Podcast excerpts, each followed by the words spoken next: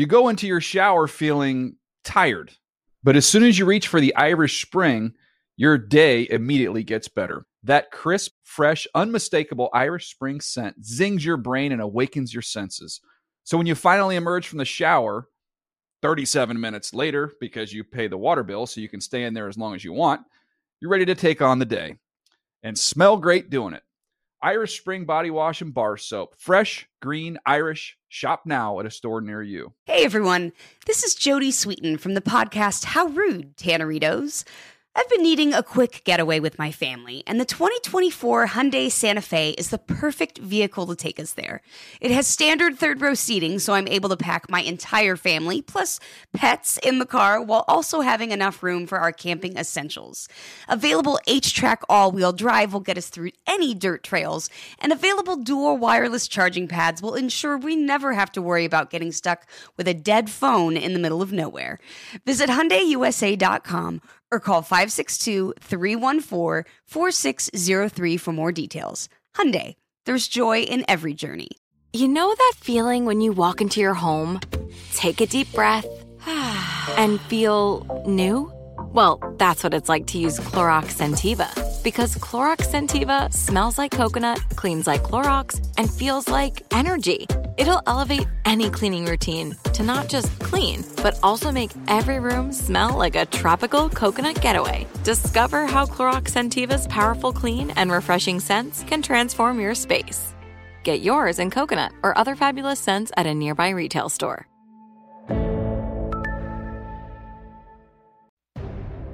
The Around the NFL podcast.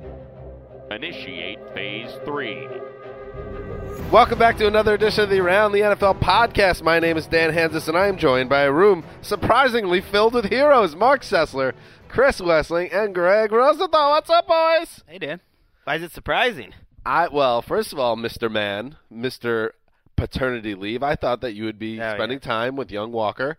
Instead, you said, I got to get back in here and talk more Pats. Well, people say they love their job. I mean it. I want to be here. I mean, plus Ellis, my daughter, she's taking her nap right now. It's a good time. Just I've pop gotten- in. I miss you guys. I want to talk some. Oh, that's sweet. I've gotten some distressing texts from your wife being like, Where's Greg? Stop. She doesn't know you. Have you Uh, maybe had too much time? I'm a little worried your- that she knows your Dan's cell phone number. I'm refreshed. Well. Michael Bennett knows it. Um, I'm refreshed uh, uh, after a couple days off and four days sober now, so I'm feeling really good about myself. How are you guys doing, Wes and Gre- and Mark? You both look healthy as well. I slept 12 hours last night. Wow. Which was more than I slept all of Super Bowl week combined. Wes actually is. He's been cranking right through. So you you're just hours away from your three day weekend I coming am. up. Oh, what is going to happen Nice. with you? Big plans. A lot of cornhole. Well, you know. Did they involve the Santa Monica police? And Mark, you you are wearing. Let's talk about Mark. Uh, he's he's wearing a Stripey McStriperson, which I thought had been sent to the uh, circular file, but apparently not. And then underneath underneath it, a free NFL.com T-shirt. I just don't care anymore. I see you've done as much laundry as I have. And this is a throwaway shirt, but when you go unbutton with T-shirt underneath, it, it can Right. be. It's more like just a rag that you'd wash your car with. Mark is single handedly trying to bring back the mid '90s open button down shirt with the T-shirt underneath type. Well, that's when I stopped paying attention to It's a any little styles. Cobainy. It's a little Cobainy, but that's oh, sorry. cool. I'm I'm a little too much like a music legend in my dressing in the off season. All right, so uh, you would think we'd have nothing to talk about, but that's not that's not even close. In fact, you know, uh, screw you for thinking that because we got a lot to talk about. All right, this is uh this is our first post Super Bowl show. Greg sitting again. Maybe it's easy to get to work when you could fly around on a throne of ease. yeah, I'm not gonna deny it. Noticed also, I would not have pegged Greg as an aviator sunglasses guy.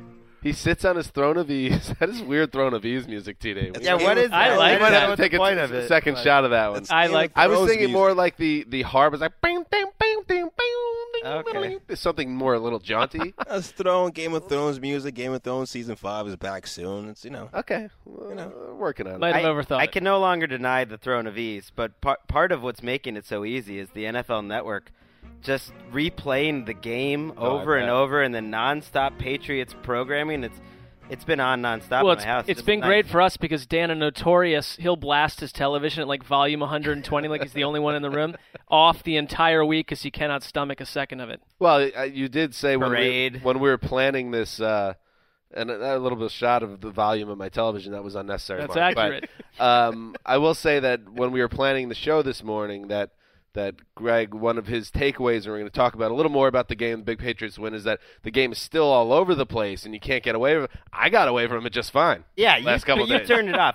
Yeah. I'm, I'm serious. It was at the front of my wife watches the Today Show, all sorts of shows, the the parade. It's getting a longer life, I think, because of all the elements of the game than a normal game. Am I? Is that crazy?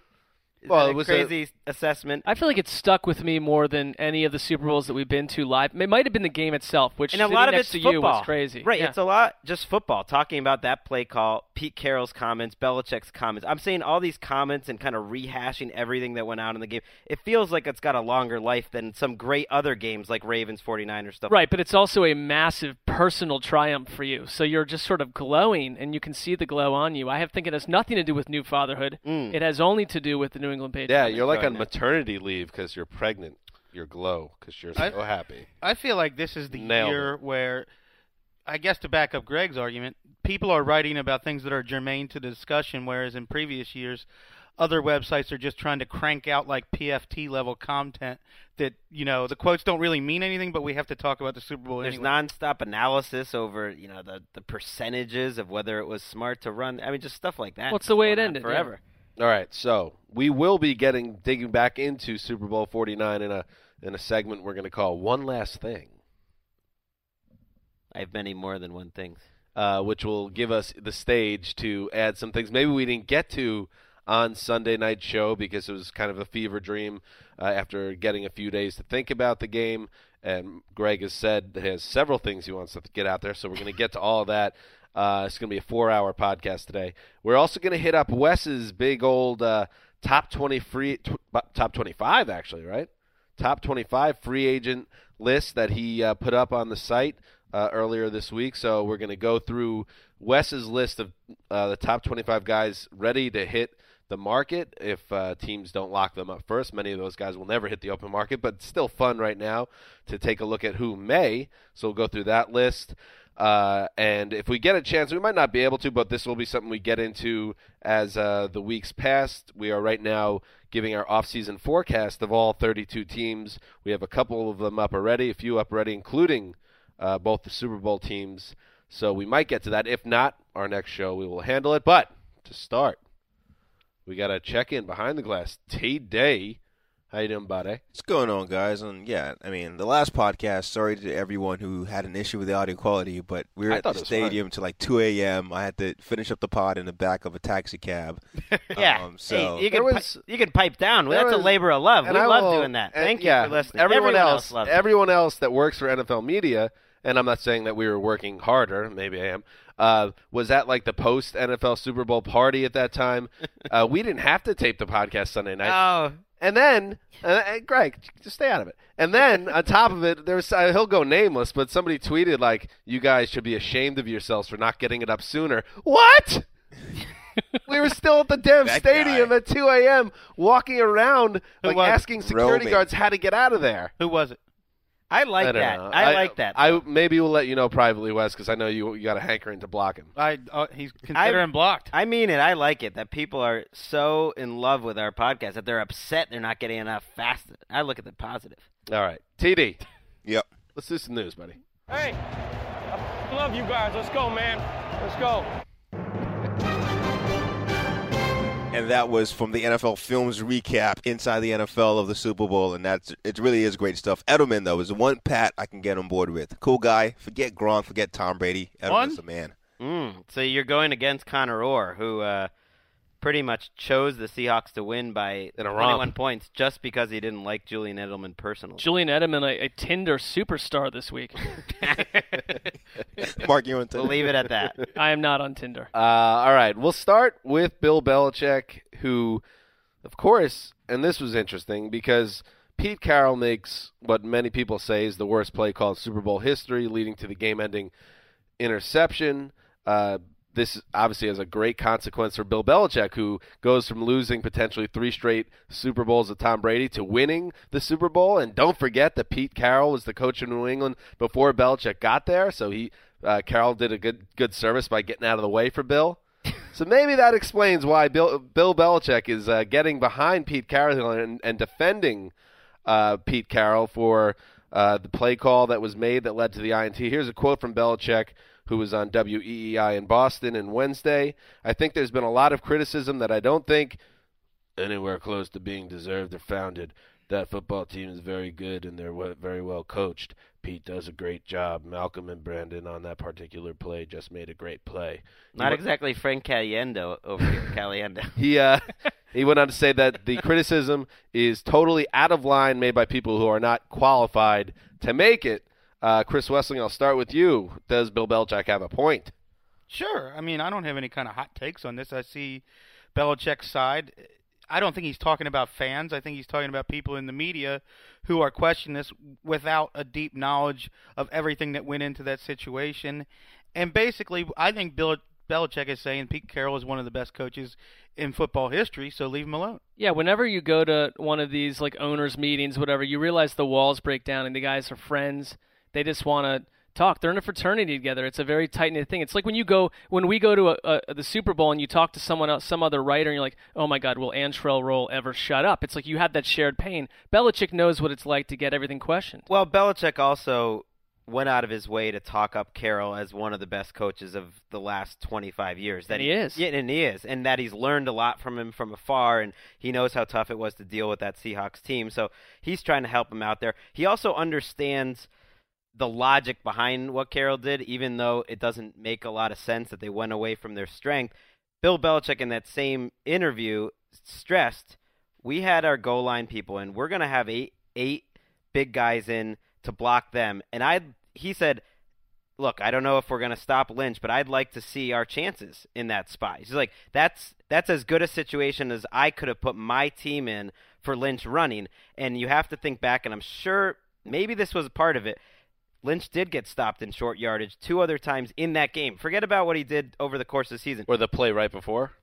well He the stuck it in from eight yards. he he almost did, but that was a different people on the field at that point in a different goal line setup. Two different drives stopped because Lynch got stopped on third and one and third and two. The first drive of the game and another drive where they were near the goal line. Well, they also wisely brought in the defensive back for Akeem Ayers, who ended up making the game changing interception. So So that was a good post you wrote there, uh, Wes.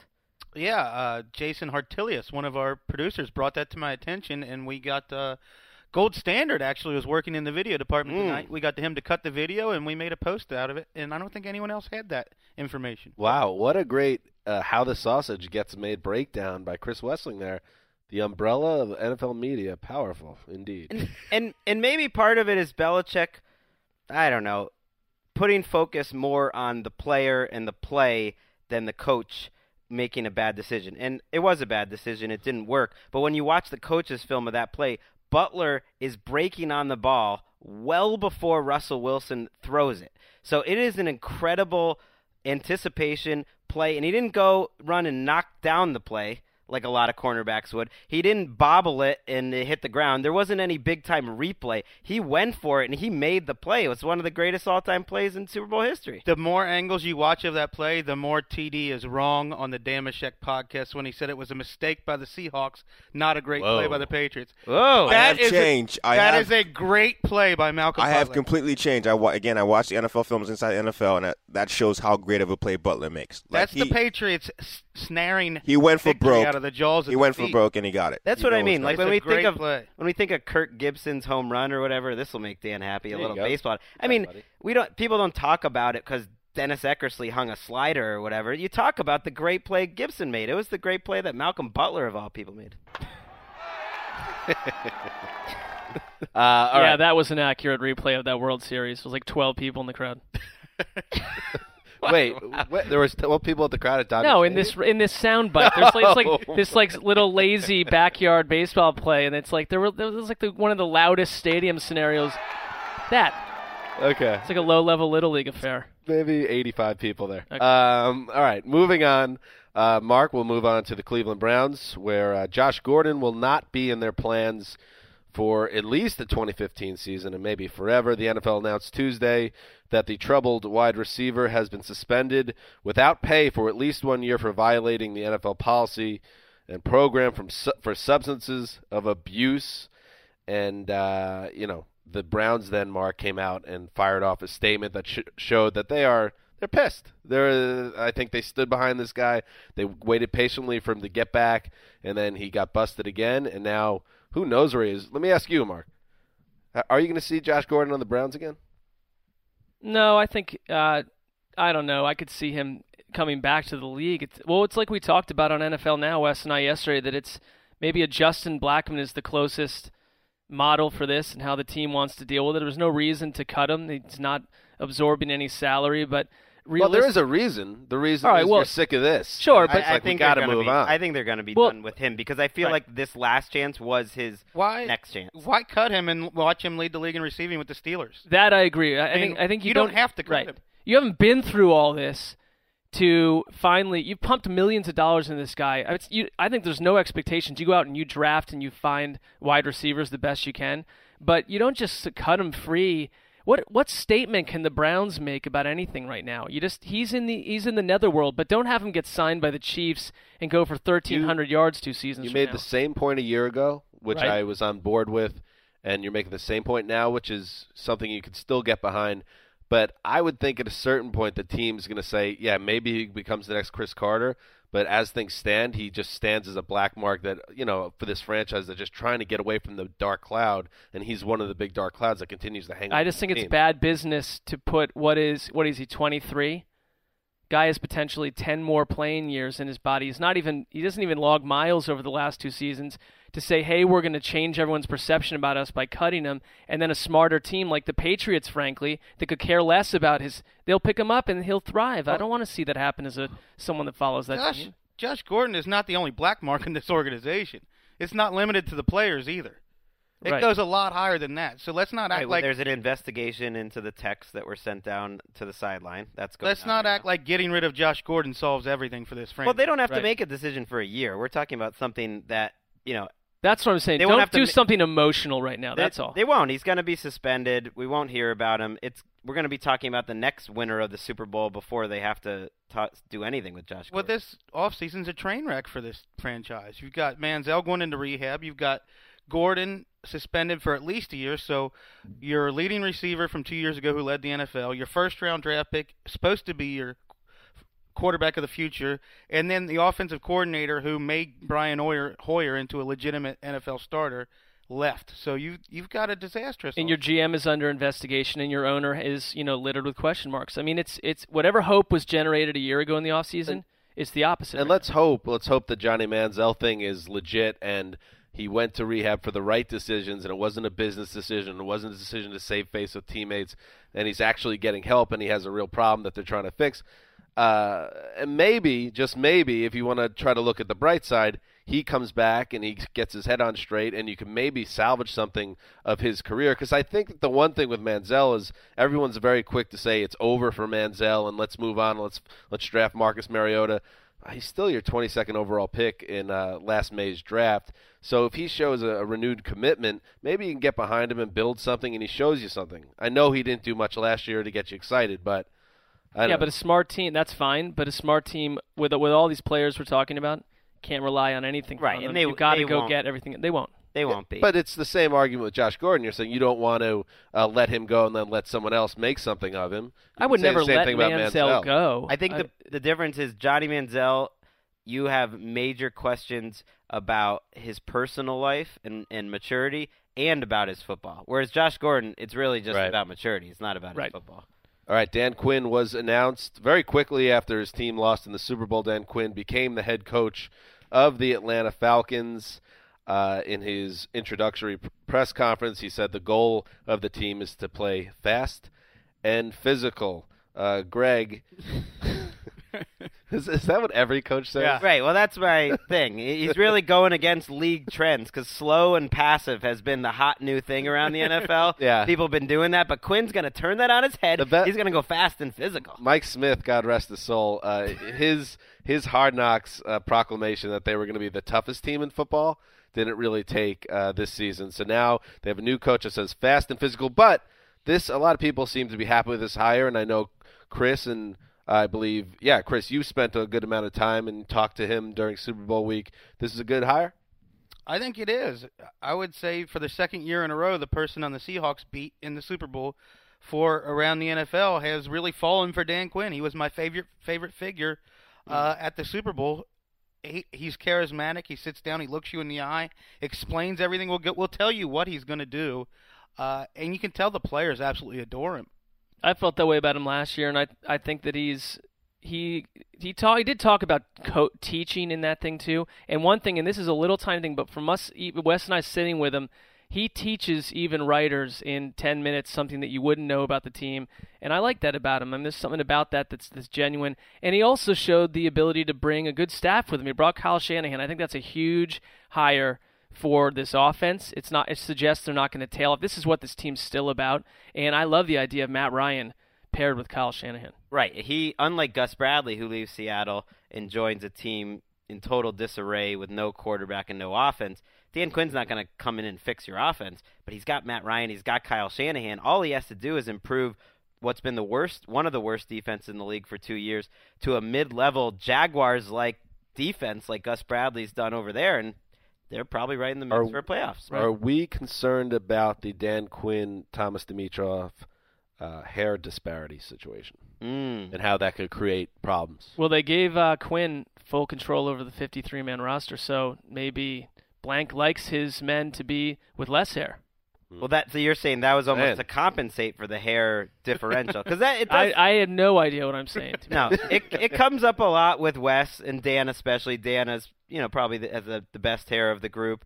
Probably. Yeah, definitely has the best hair of the group. Wes Got Patrick has the least amount of hair of the Well, group. I have and there's been a lot of tension. There's been a lot of tension over Has there? I I Well, thought is- in there's- this room, no, never. There's never been tension. Classic case of the boss flying in Yeah. from paternity leave to stir You stir know, the pot. don't you have a kid to raise? You just brought up the whole No. hair tension. There is- well, uh, not within our group. I was trying to back Every you up. Six months or so, Dan tries to get me to grow my hair out just for his entertainment. no, well, wait you a did. second. You followed that cue. I think that 1994 ER Anthony Edwards is a great look for you, uh, and you do try it every few months, and then you you give up on it.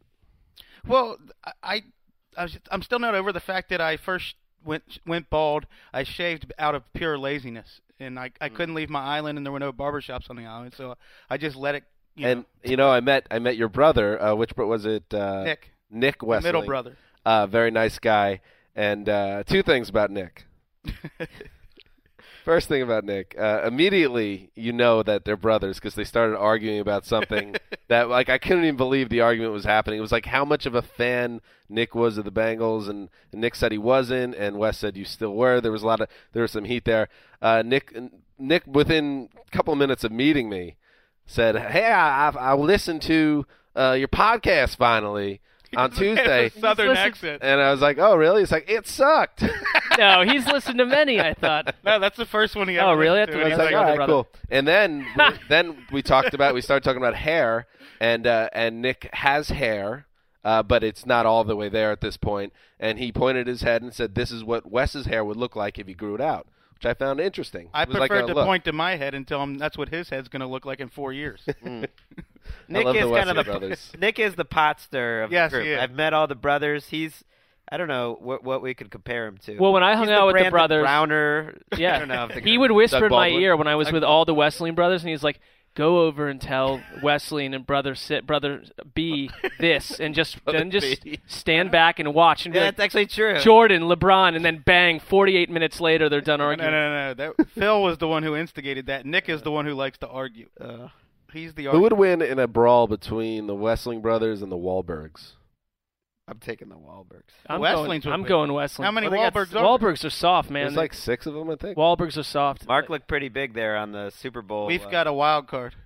yeah. Who you? No. we do have a wild. Okay, card. actually, I think I know where you're going with that.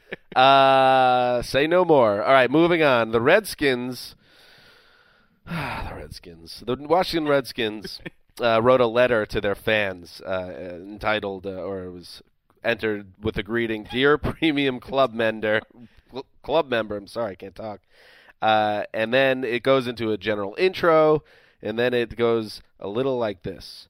Uh, head coach Jay Gruden, new general manager Scot McCloughan, and defensive coordinator Joe Barry will lead a nucleus of Ryan Kerrigan, DeSean Jackson, plus Pro Bowlers Trent Williams and Alfred Morris. The Redskins are poised to rebound next season. Someone's missing from that uh, graph of stars on the team, and his name is Robert Griffin III. This seems. This all seems something type type of story. It's a nothing story, but at the same time, it's like, come on, you don't even put the guy in the paragraph anymore. The person who wrote that letter obviously watched a Redskins film last year. Oh, keeping it real. Well, it's a team that can't get out of its own way because you have to know. Wait a minute. When we do this and we put these in the in the mail and send them out, and it gets cut, you know, the Washington Post catches wind of this immediate news story. That, uh, oh, again, you know, we're not showing support of your quarterback. What team wouldn't put the quarterback? He's not the oh, but quarterback. he's not the quarterback. So I do think these sort of letters don't get sent out without approval from either Jay Gruden or Bruce Allen or whoever it is. And the reality is there's a 50-50 chance at best that Robert Griffin III is a week one starter there. So why put him? They're not going to put you know, I just might to think of some- avoid like I'd write the letter in a different way. Exactly. You write Fine. four players and leave him out. You realize as a PR guy, this is going to blow up in our face. I right? get it. It just to me, it just recognizes the obvious that that he is totally up in the air, Robert Griffin III, in terms of his status. Right. They don't really count on him for anything. By the way, the way that they wrote this thing drove me nuts writing the post because they capitalized general manager and head coach. It's like a grammatical associated AP style guide nightmare unfolding with this authoring. Real quick around the room, RG3, week one starter in Washington. Mark, yes or no? No. Wes? No. I'll go yes, just because I don't have a better option. I'm going yes. I'm going to go yes too. But I'm it gonna speaks to exactly why he's not You're that taking the field. That's no, my I'm, move. Normally. I'm going to say they are going to do everything in their power to make him the week one starter, and then he's going to do everything in his power to play like he has been for the Wow. last few years. What, what and a they difference. can't overcome that. What a difference in off seasons between wrestling rhetoric on uh, RG. I didn't even know what sport he was playing last year. It wasn't football.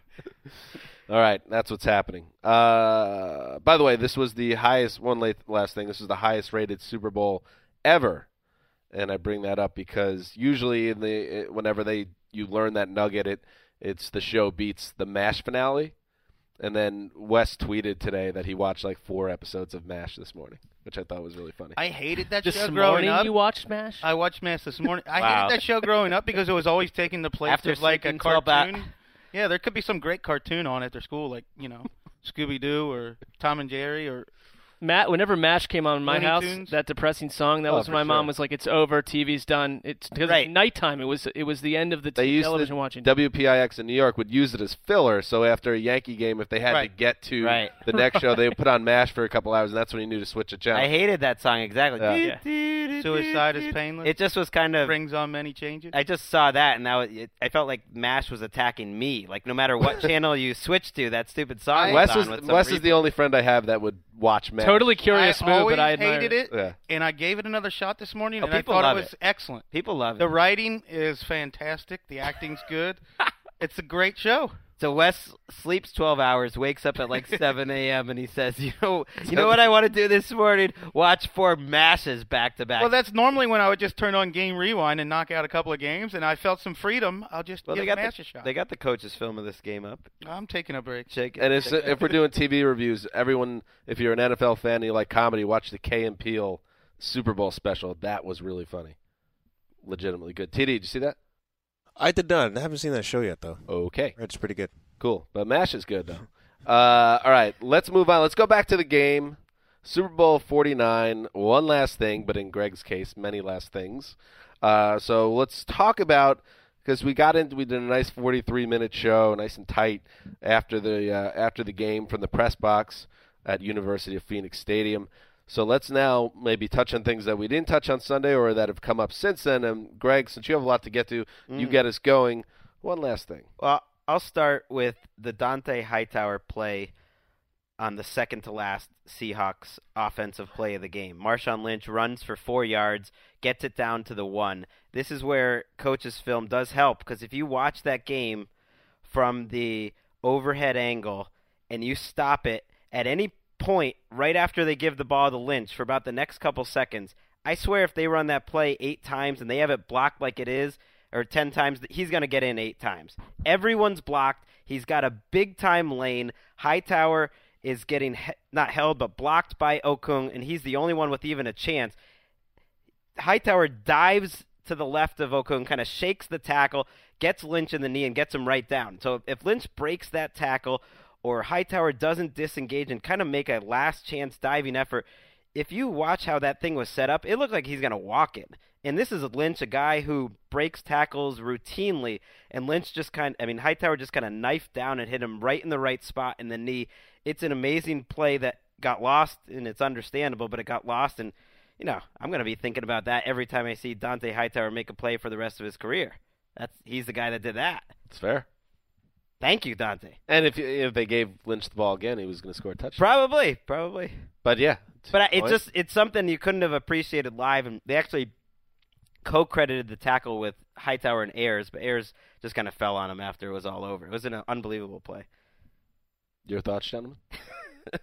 Go I ahead, think Wes. Greg nailed it. Yeah. Thanks, guys. Well done, Greg. uh, Mark, your turn. Uh, you know, I remember when when the the Seahawks, young Seahawks team, lost in the Falcons to the playoffs a couple years ago, and the anecdote that came out was that even in the tunnel, in the stadium, walking off the field, Russell Wilson was already coming up to people, being like, "We're gonna get back. We're gonna get back." You know, and I thought, you know, I don't know if I buy this. I get it. Just I get it. You're all manic and you're a great you're a great student of the game and everything. but I'll say, you know, that defeat was young in his career. After what happened in this game, when you find out that he was he he sat down with Carroll and they talked for ages after this thing, and he was texting him at four in the morning, and he came out. I thought on Twitter and also just in his statements in general. I loved Wilson's not every Seahawk handled this game well, and we got that firsthand with Michael Bennett dealing with Dan. We got it with the fight at the end of this thing. But Russell Wilson, who has to set the tone for the offseason, and maybe you think it's cheesy. I don't. I thought that he's a great leader, and there aren't a lot of. We've seen with guys like Manziel and other quarterbacks that are young that don't know how to be a leader. Uh, if I'm a Seahawks fan, I think they're going to get back to this game, if not next season, certainly down the road, just like the Patriots came back from Super Bowl defeats because of what they have in Russell Wilson, in their coach, and a couple of core players that I think genuinely. This is a talented team, the best team in the NFC still, and I think Wilson is going to win multiple Super Bowls. Just Wow. just to back up Mac's point there, a lot of times the Mac. Pat, Who the Mac, hell Mac, I know. Mark Take ours out of anything you there, I need know. to. I like that. Um, the Patriots are the team often compare it to the Spurs, right? But this is one scenario in which the, the the Seahawks are in almost an exact same situation the Spurs were in the 2013 NBA Finals. I know Dan, you don't like cross sports. No, I No, do it's- like he that. does. Yeah. He's the one that does like. It does okay. You gotta Uh, pay. but- this is Mark. Over here. How are you? Dan, he's the host. I am, How's it going? I am not Brian Billick. Gotcha. Who's DJ here? No DJ? No. What am I doing here? Either way, point is, the Seahawks have a star just like Duncan who's level-headed, who can see through this hardship and then hopefully come out better next season. Mm, so in this, That's fair. Duncan, Wilson, Jeter, Brady. I like it. I like where we're going with all this. Odell Beckham, Michael Jordan. Well, Thanks, DJ. And they're a really young team. They were one of the youngest Super Bowl champions ever. Somehow the Patriots' average age is the youngest Super Bowl champion of all time, which is crazy. They crazy. got a ton of young. By the way, Just crazy to me. I'm totally on board with that. Oh, go ahead. Go No, ahead. no, I'm just saying I'm on board with it too because so many of their great players are signed long term. That things will change when Russell Wilson becomes the highest paid quarterback in the league. Oh, soon. sure. Uh, so there will be more challenges, but. Uh, but I, Russell Wilson is fun. He's cheesy, but in a good way. You Yeah, know, I mean, like it- here's a tweet that he sent out uh, on the fourth. Is that today? No, Oh, was that was yesterday. that was earlier in the week. Good job. Uh, that was yesterday. Wednesday, I quote, I'd rather be hated for who I am than loved for who I am not. And then dash Kurt Cobain, and then Russell Wilson feels like he needs to hammer this home. Nirvana lead singer. Well, right. Come on, That's let's not the get, let's tweet. get out I'm of there with the Nirvana by the way. lead singer line. I hear we don't you. need it. That's not the tweet I was referring to. So he's a dork, to. but he's a leader Yeah. and a, a great young player. Yeah. Yeah. I think he'll be back too. Because when I think of inspiring quotes for leadership, Kurt Cobain's the guy I'm going to go to. All right. Well, we did soon. not go down. I love Nirvana. I'm just okay. saying it's a little Uh, weird. A little too soon, though. You know, come on. Moving on. Wes. My first ever concert 'Cause was he's Nir- dead. Nirvana. Really? That's Yeah, good. You're In good, utero Rock. tour. Mine was the Little River, Little River Band. In 1812. They're a group. Wes, they're a group, by the way, not a band. No. I know there's a difference there. They're they're an outfit. Uh, while we're here, Mark, what was your first concert? Uh, Blues Traveler. Don't remember any of it. I uh, in 1986, I was a seven year, six year old boy. I saw the Monkees and Weird Al Yankovic. Uh, I'm, The not, I'm not counting ones like Jones my Beer. Yeah, how about as a- how about as as a a- kid. I mean, Oh, an then adult. then it's Cake and Counting Crows Mm. at the Beacon I like Theater that. in Manhattan. Like All that right, kinda party. Wes. Give me a little bit of a wide berth here. Okay. Just take a minute. Okay, my one more has been.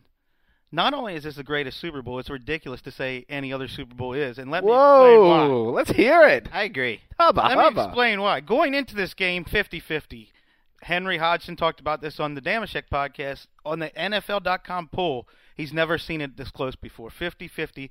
The two best coaches in the league, two great teams.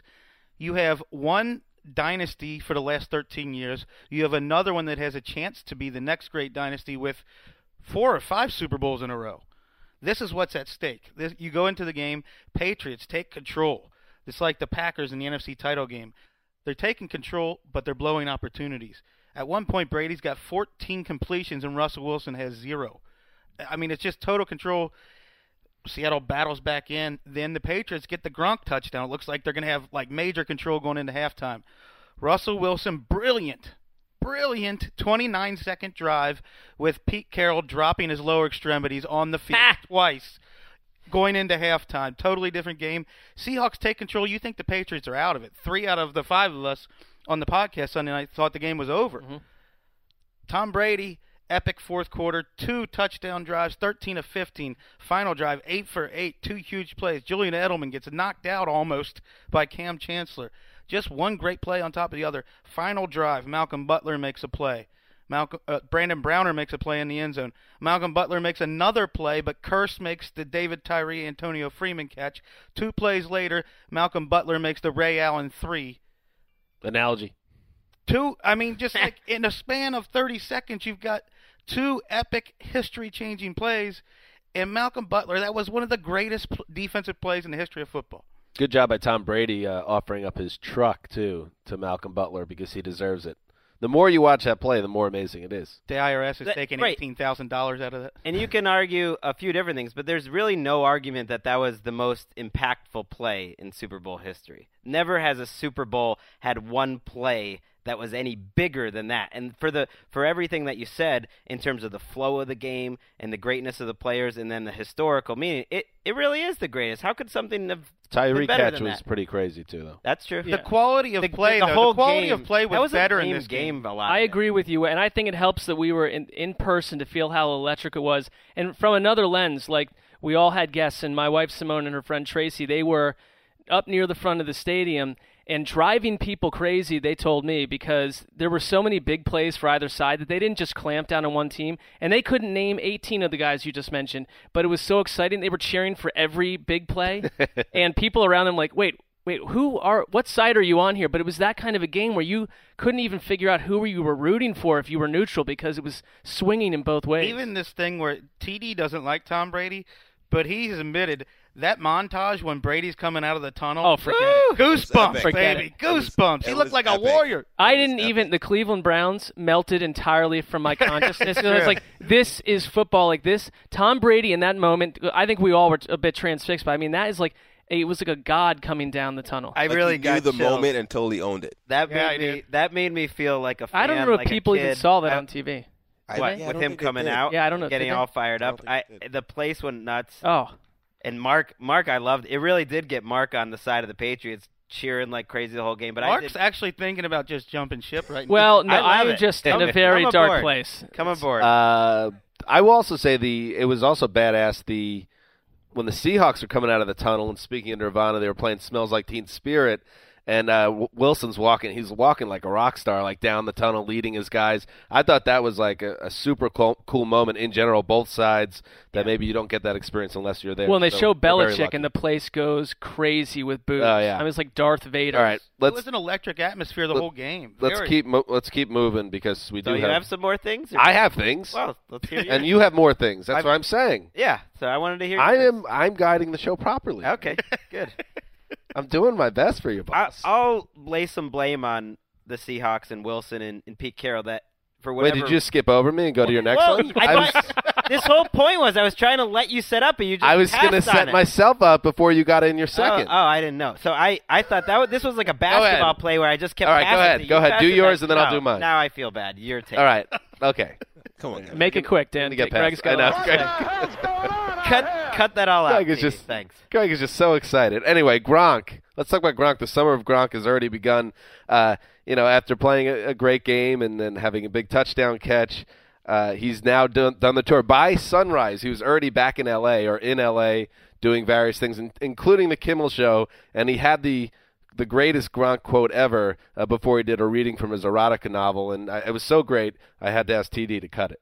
I mean, I haven't read a book since ninth grade when they made me like, you, you know, you don't raise your hand, but they call on you. A mocking to remember or whatever. Mockingbird to remember. Right.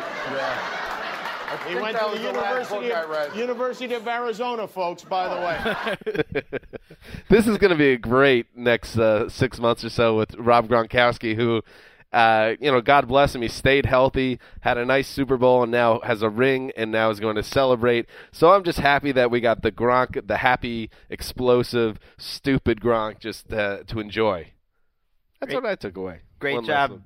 chugging on the parade route. I, I sent the video to these guys that they, I mean, just the the movement, the accuracy on his, it just brought me. It's almost like he's done it before. college, right. Yeah, he's got he's got experience. You would think. Greg, your turn.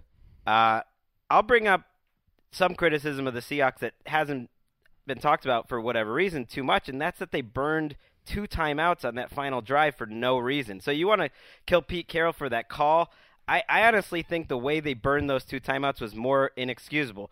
They used one timeout after an incomplete pass with 150 left at midfield. Can you ever imagine Tom Brady or Bill Belichick or a lot of teams that are well coached burning a timeout off of an incomplete pass in that scenario?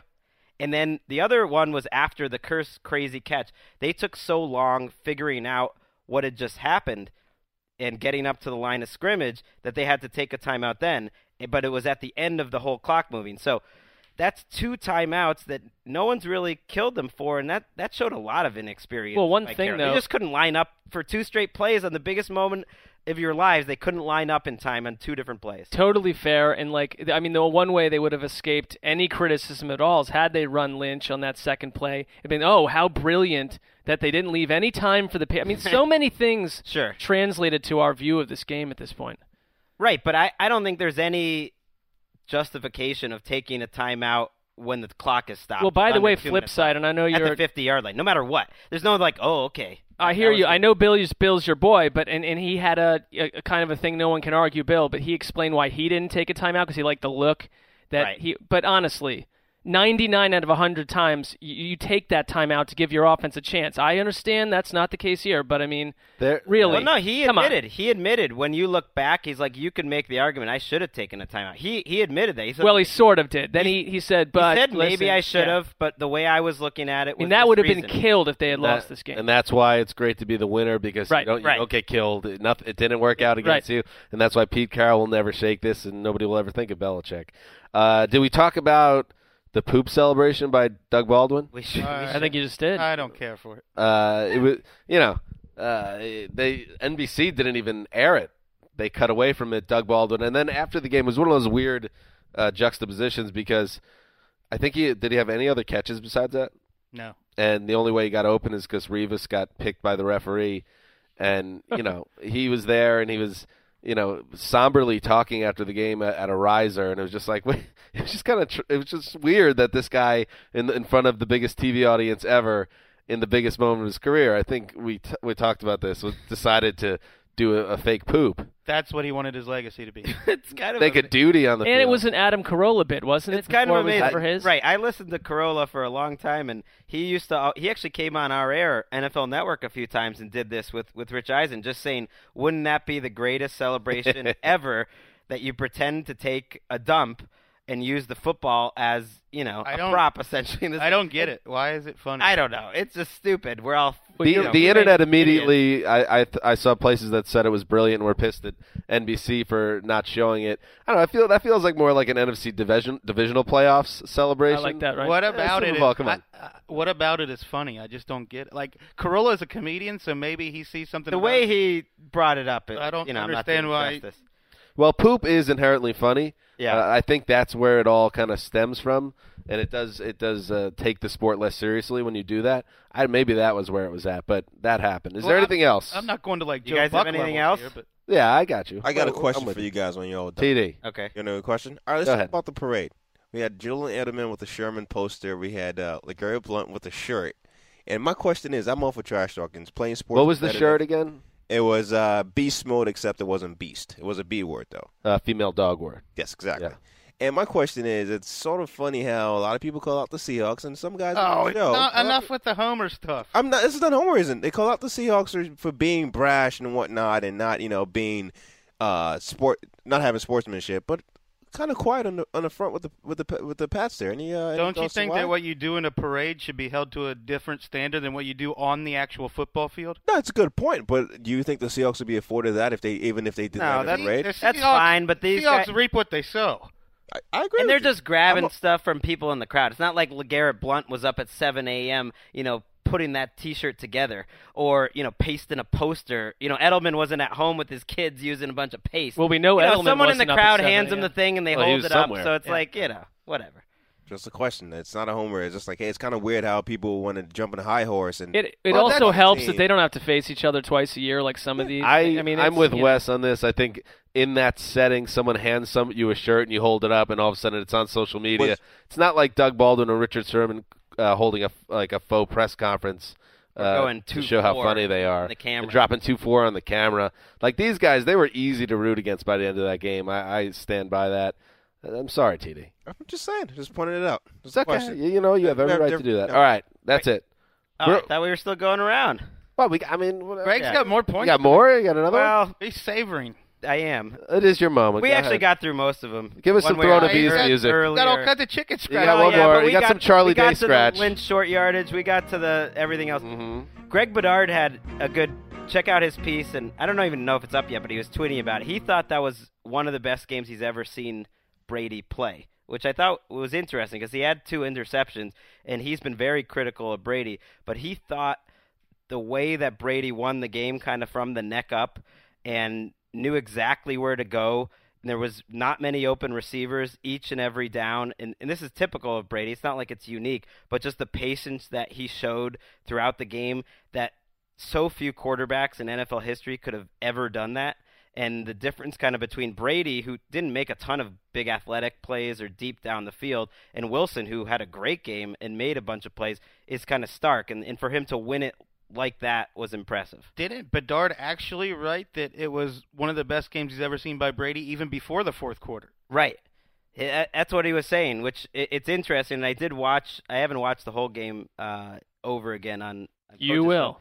I will on coaches. I tried to get through it before this podcast, but just almost everything that he's learned throughout his whole career ends up being on display in this game because there weren't a lot of open receivers, and, Good point. he Well, knew exactly where to go. And how about some credit to Josh McDaniels, who came up with really one of the few game plans we've seen that sh- took advantage of Seattle's strengths, even as a secondary and their speed, and I ate them up. And when they got down, you know, bad teams move away from the game plan. They stuck right with it. You said that right during the game. They're not going away from what they, what they what was working early on. I don't think they would have won this had they veered away from from that early success. Didn't the Patriots? Brady had more pass attempts than I think the Seahawks had total plays. Well, I mean, Wow. Russell Wilson only had two pass attempts deep into the second quarter. All his real estate came from then on. They control. Yeah, they controlled it. By the way, my uh, what was that thing we did on Friday? Conf- confident call was the Patriots will have long, slow drives and limit, dink and limit dunk. the Seahawks. Very plays. good. This was your week, Greg. There's just no way around right, it. all right, I'm done. By the way, we should bring Gre- Greg back down to earth about a little sandwich wager from uh, NFL Honors. That's right. I owe Dan. Dan in was- which, wait, I get to explain this because you're having such a nice run. Give me something. I have nothing. Wait, can I have some Throne of Ease music for this? We we wagered a sandwich about how many MVP votes J.J. Watt would get. We came down at eight.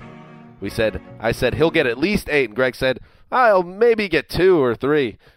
and guess what? He got thirteen, baby. High octane sandwich for Danny boy. Wait, wasn't I in on that?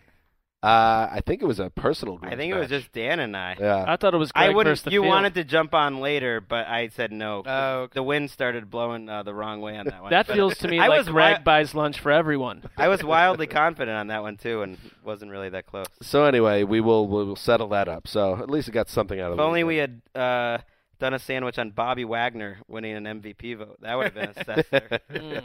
uh, all right, moving on. Before we get out of here, Wes, the great scientist, they call him, uh, put together his list of the top 25 free agents of the 2015 class. Uh, a list that you could check out at NFL.com slash, I don't know, around the NFL? Unless there's a Vanity Earl. Slash news also works. By the Okay. way, every science teacher I've ever had in my life would be laughing at the description you've painted here of me as a scientist. All right, so we got to be out of here in ten minutes. So let's get through. Uh, let's get through this list, and we're gonna. I'll just. I'm gonna do the top ten. I'm just gonna roll it out there, and then uh, uh, Greg or Mark, you can jump in. Uh, what you think about it? Ten, Demarco Murray. Nine, Devin McCourty. Eight, Randall Cobb. Seven, uh, Mike Iupati. Uh, six, Julius Thomas. Five, JPP. Four, Demaryius Thomas. Three, Dez Bryant.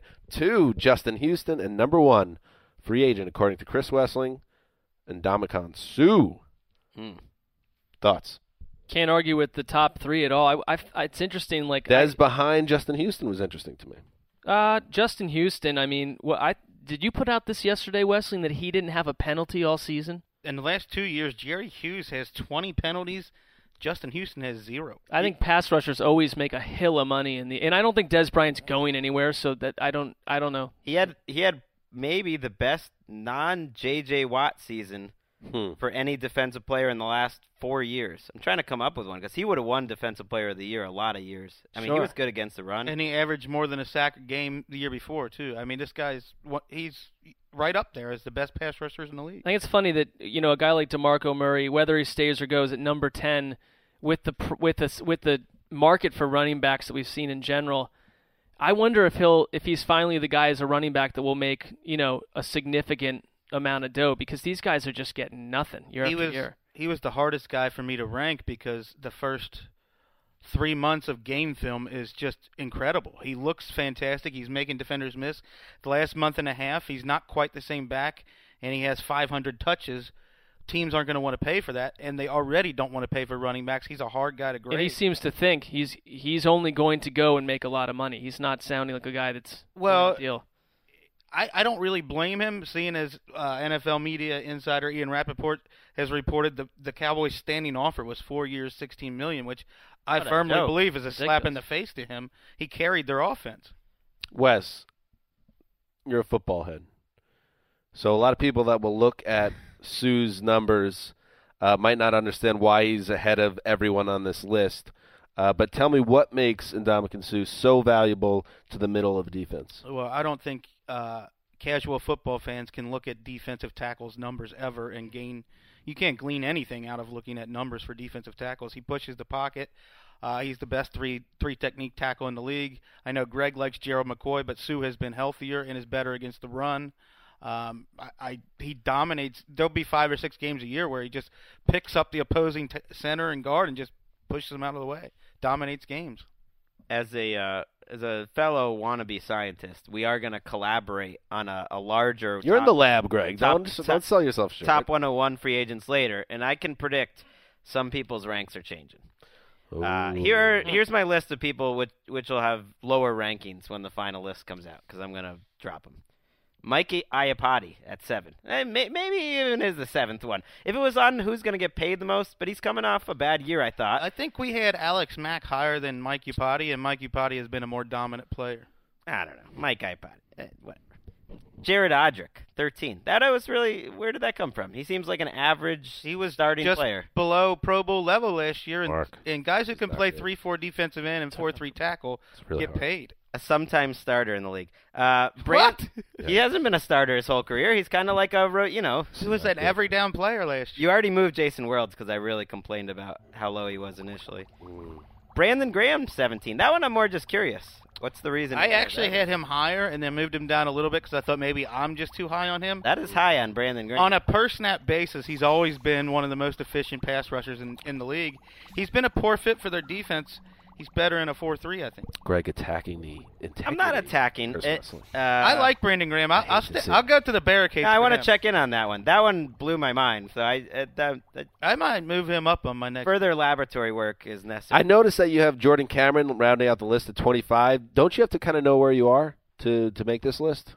I, Well, that's why he's this low. I think. That's that's horrible. on game That's film un- alone. that was I- unprofessional. On though. game film alone, I would have Jordan Cameron like top 12. I loved what I saw out of him, especially 2013. But you can't. How can you predict what teams will do with three concussions? Isn't it really only 2013? Because if you're gonna get, if you're gonna pay for him and you're gonna get what you got this year or any of the other seasons, you're getting a guy that plays about six games a season, and you can't rely on him. I mean, it's- it's we not just overrated concussions. Michael Finley last year in the end. You know that was a more serious situation than Cameron, as far as we know. But that would be a big risk. The two the two most interesting names on this entire list are pretty low to me. Greg Hardy, number 19. Right now he's on the reserved. What do you call it list? Commissioner's exempt list. Commissioner's exempt list, but he will be a free agent eventually when he's allowed to play again. Just on pure talent, he's in the top five. Bitch But- kitty pass no, rusher. no question. But that's not what NFL teams No, no. grade free agents on. I, no, I get it. talent. But just pure talent, he's number five. He's, he's No maybe question. not the greatest citizen, but someone's going to take a gamble on him, no doubt, and they I might they might get a great, great player. Somebody's going to take a gamble on him after they explain to their fan base why they're doing it. Uh, Sure. But I don't think they're going to have to pay a lot of money to take a gamble. Maybe not. So that's it, it's an interesting guy to watch. And then Nick Fairley, 22, when he is right, and that's I guess not all half the time. Yeah, not all that often. I mean, he's pretty awesome. I mean, I, he's much better player than Jared Odrick or Brandon Graham When has been. when C.J. Spiller's right, he's also another one. Yeah. Hey, uh, question for both the scientists and, and Mark. Uh, if Darrelle Revis, because we know, As Mark gives you a dirty look. uh, just as like we know, what Mark? Are you a scientist in the lab? I actually. I thought not- we always watched. Them I didn't below. give you a dirty look. From I'm, above. They Oh. make me very uncomfortable. The two of them. if Darrelle Revis ended up um, on this list, and I know the Patriots have rights until the end of March, uh, where would he be if you dropped him into this? I actually had him on this list and had to take him away after I had our editors go through it with a fine tooth comb. mm-hmm. I had him fifth. Interesting. Interesting. Dan making the point this morning that Revis will be a New York Jet next season. Now that I think I about it, I'm looking that. at this list. Suh, Houston, Dez, they're all definitely ahead of Revis. Yeah, I'd put him fourth or fifth. Demaryius Thomas and him. You know who I like on this list, Wes? I think it's a fair spot at 18 for Torrey Smith. But I feel like if you put Torrey Smith in the right offense, I don't know, maybe Indianapolis or something, he could go next level in his game. I love me some Torrey Smith. I could definitely be convinced to rank Torrey Smith over Jeremy Maclin because I feel like Macklin is a product of his system. Uh, Smith's only problem is he's not going to catch many passes.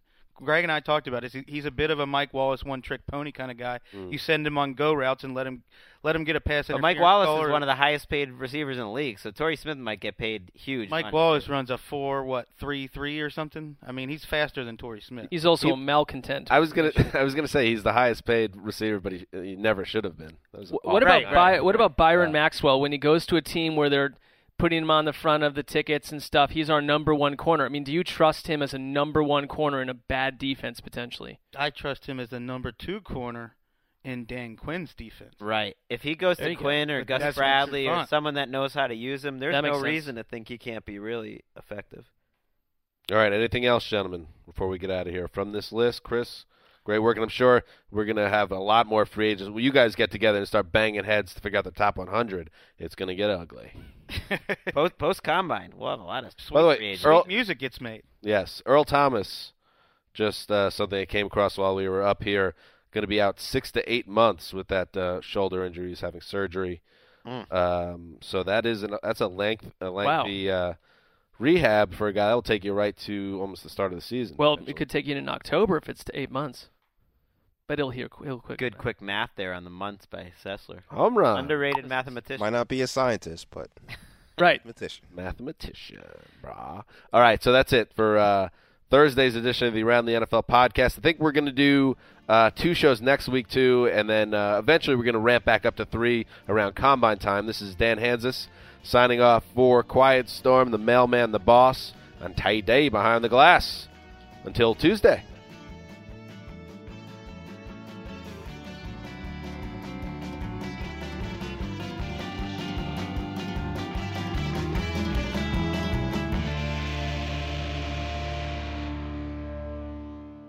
You go into your shower feeling tired, but as soon as you reach for the Irish Spring, your day immediately gets better. That crisp, fresh, unmistakable Irish Spring scent zings your brain and awakens your senses.